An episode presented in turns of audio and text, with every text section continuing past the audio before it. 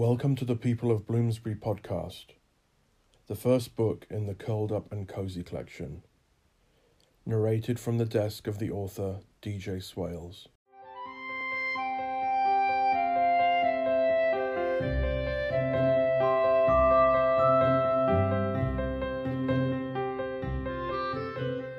Part 1 A New Day. Episode 6 Sheila's Stew.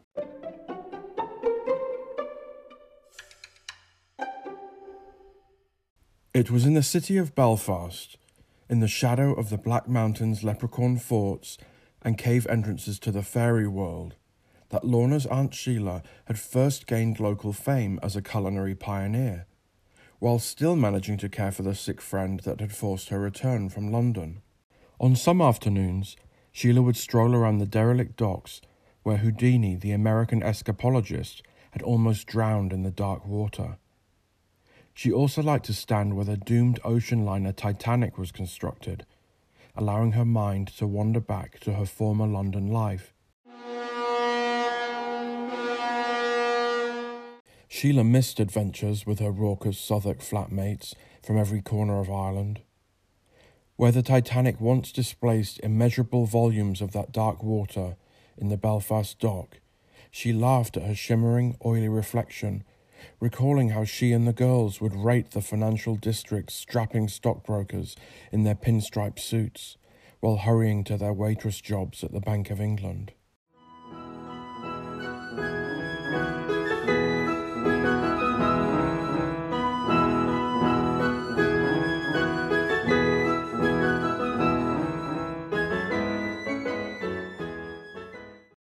During Sheila's short time working in the food hamper department of Fortnum and Mason, provenders to the royal family and their endless hangers on, she had been obsessed with all the wonderfully exotic produce from around the world.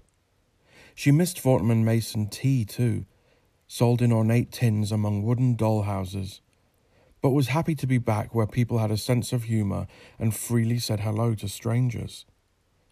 Besides, the customers of Fortnum and Mason could be frightfully stuck up. One young man, apparently an up and coming mover and shaker in the theatre critic world, would arrive in a wide brimmed hat and chide Sheila for her impenetrable Belfast accent, threatening to set his leashed ferret upon her. On her last day of work, Sheila had told him to stuff it, then strolled next door to Hatchard's, London's oldest bookshop. After scouring the bookshelves, she used her final paycheck to purchase every book on travel by hot air balloon.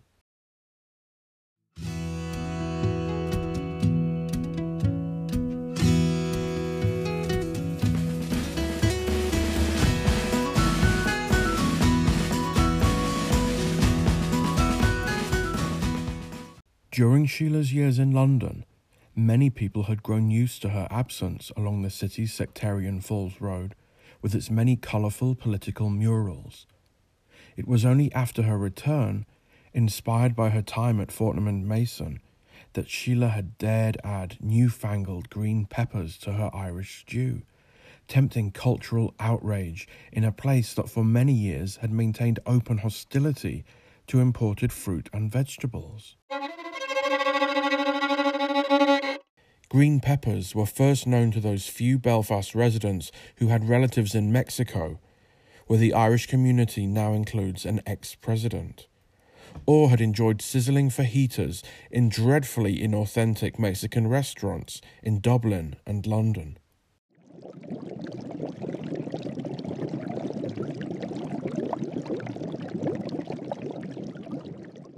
Why on earth would you mess with a stew? Some asked, saying it had always been perfectly adequate the way it was. This tastes different, people said suspiciously, barely able to define the unexpected change. Hundreds of feet below the Napoleon's Nose rocky outcrop on Belfast Black Mountain, Irish stew purists denounced Sheila in the street. You're mad, they said. Get a life said miserable Maureen at the fish and chip shop, who refused to sprinkle salt and vinegar on Sheila's carry-out, as they oddly called takeaways in Belfast.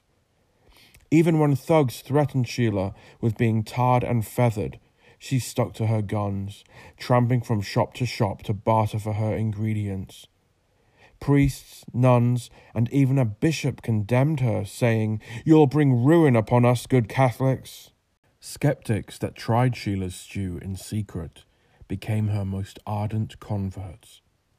They started to crowd after her down the Falls Road, begging for autographs like she was Lulu or Cilla Black. They came to be recognizable by the gravy dried in the corners of their mouths or on their chins. In spite of being Catholic, Sheila saw herself welcomed among the Shankill Road's Protestants with open arms. A few offered to convert her if she shared her stew recipe.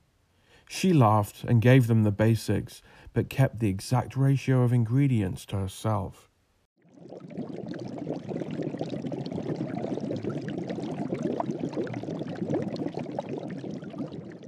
After this huge culinary culture shift was digested, quite literally, Sheila was often seen walking, head held high, along the Falls Road, openly flaunting bags that bulged with green peppers.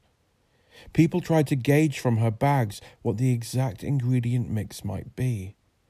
The same individuals tore out their hair when she said she altered it according to whether the stew was lamb or beef. They gnashed and splintered their teeth when she added a chicken option. They've gone haywire, Sheila said, laughing cautiously as demand saw her upscale her cooking pots to the large cauldrons that Lorna would come to inherit in Bloomsbury. Local papers ran features about her success, along with photographs of David McGranagan, the Donegal blacksmith who had forged the cauldrons during a full moon, swearing that the ancient custom turbocharged the flavour of anything cooked in them. Even boiled water will taste like Guinness, he said, so her stew will become better than ever. No wonder her kitchen looks like a witch's bacchanalia, said one letter to the Belfast Bugle, disapproving of the superstitious blacksmith. How many spells has she cast to bewitch innocent diners? asked another letter in seeming solidarity. What nonsense! came a riposte from a Mrs. Duffy, who had tried Sheila's stew in a restaurant called Delaney's. There is a dearth of decent restaurants in the city. It's about time someone had us salivating. Vegetarians hardly existed in Northern Ireland, but some locals, who were soon dubbed soap dodgers, had recently returned from the hippie trail across the Indian subcontinent and Southeast Asia. How about a lentil version? asked Marilyn from Mourne, who was often spotted in patchwork dungarees talking about how the world had entered the enlightened age of Aquarius. She signed off her letter with a lecture reminding readers that lentils were full of fibre, so they would be kept very regular. Marilyn also sought financial backers for a residential ashram on the Merlot shore.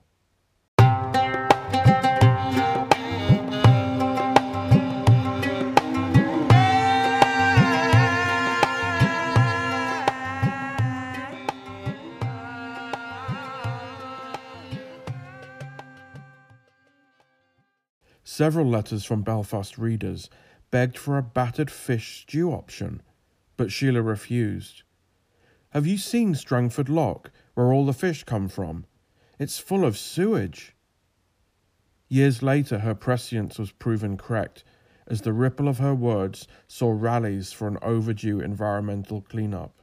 A massive increase in the Lough's salmon population resulted, though they weren't long for this world. Seals and several dolphin pods thronged to the feast, polishing most of them off.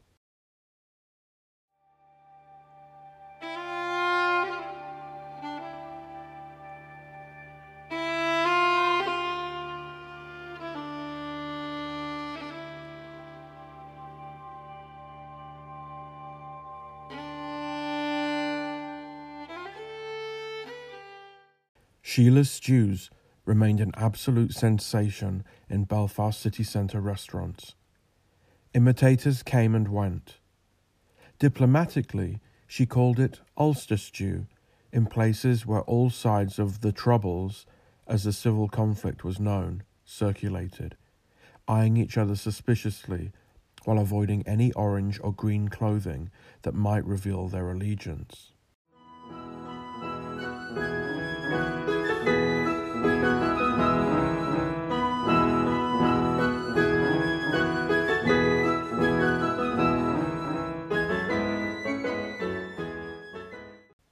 When the band Bananarama were at the height of their fame, Sheila returned to London after her old school friend healed well enough to start stealing her sweetmeats again, mainly iced buns.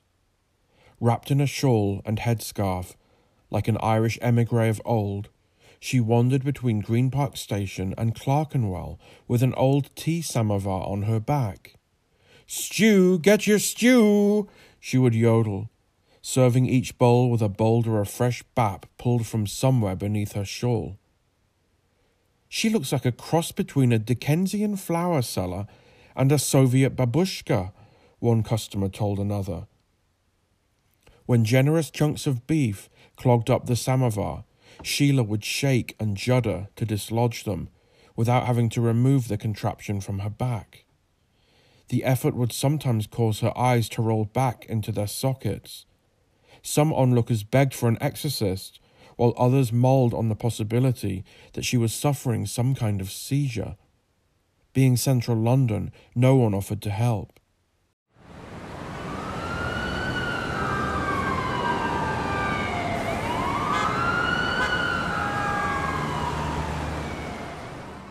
Josie, Bloomsbury's one true seer, then still an astonishingly graceful ballet dancer, had been among the first to hear Sheila's stew cries.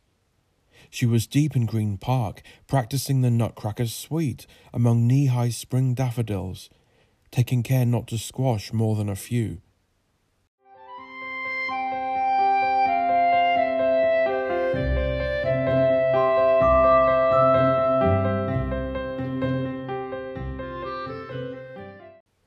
Josie followed the animal like cry and delicious aroma joining the line of rumbling bellies that had formed before the mysterious woman with her gleaming samovar.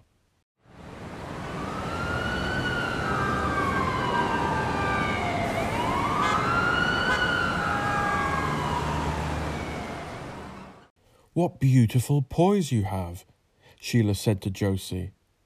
The dancer had remained on the very tip of her toes during their entire first meeting.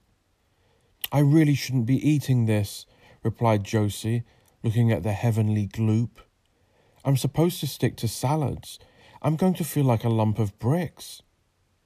It will sit in your stomach, that's for sure, replied Sheila, as honest as a Nubian monk.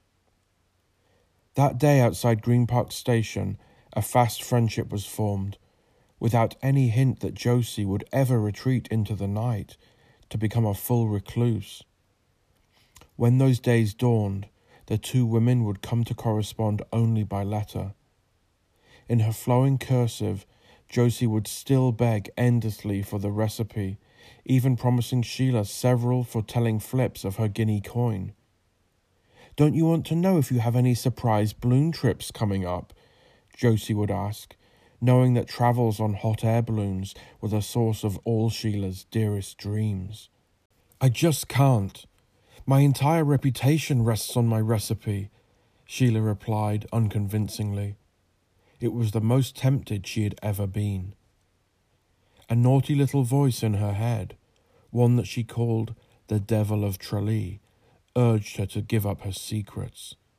Go on, you know how much you love hot air balloons. You could be the next Phileas Fogg. Sheila opened her mouth, kissing the air like a goldfish, but disregarded the devil of Tralee. I'm sorry, she said, but I'd never recover if you messed it up.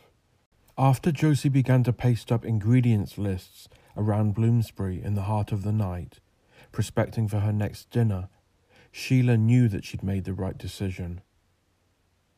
Don't worry, I will over exaggerate some of the items, Josie later wrote to Sheila asking her once more about balloons and assuring her that the true ratio of ingredients would not be shared. I will say five pounds of potatoes instead of three, so then I will have enough for hash browns, too. Hash browns or not, I can't reveal it, Josie, Sheila replied. But as long as I'm alive, I promise you'll have fresh steaming stew on your doorstep whenever you wish. I know I can trust you on that, Josie wrote back.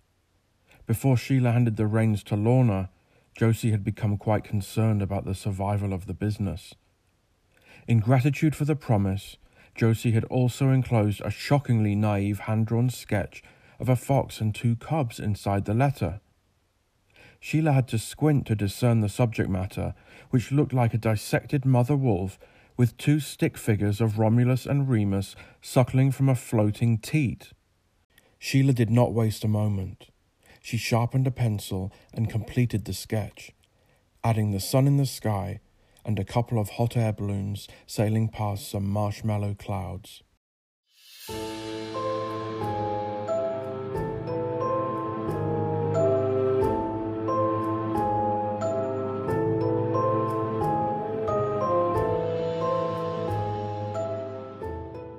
Thank you for joining me, DJ Swales, on my podcast and today's reading from my upcoming book, People of Bloomsbury.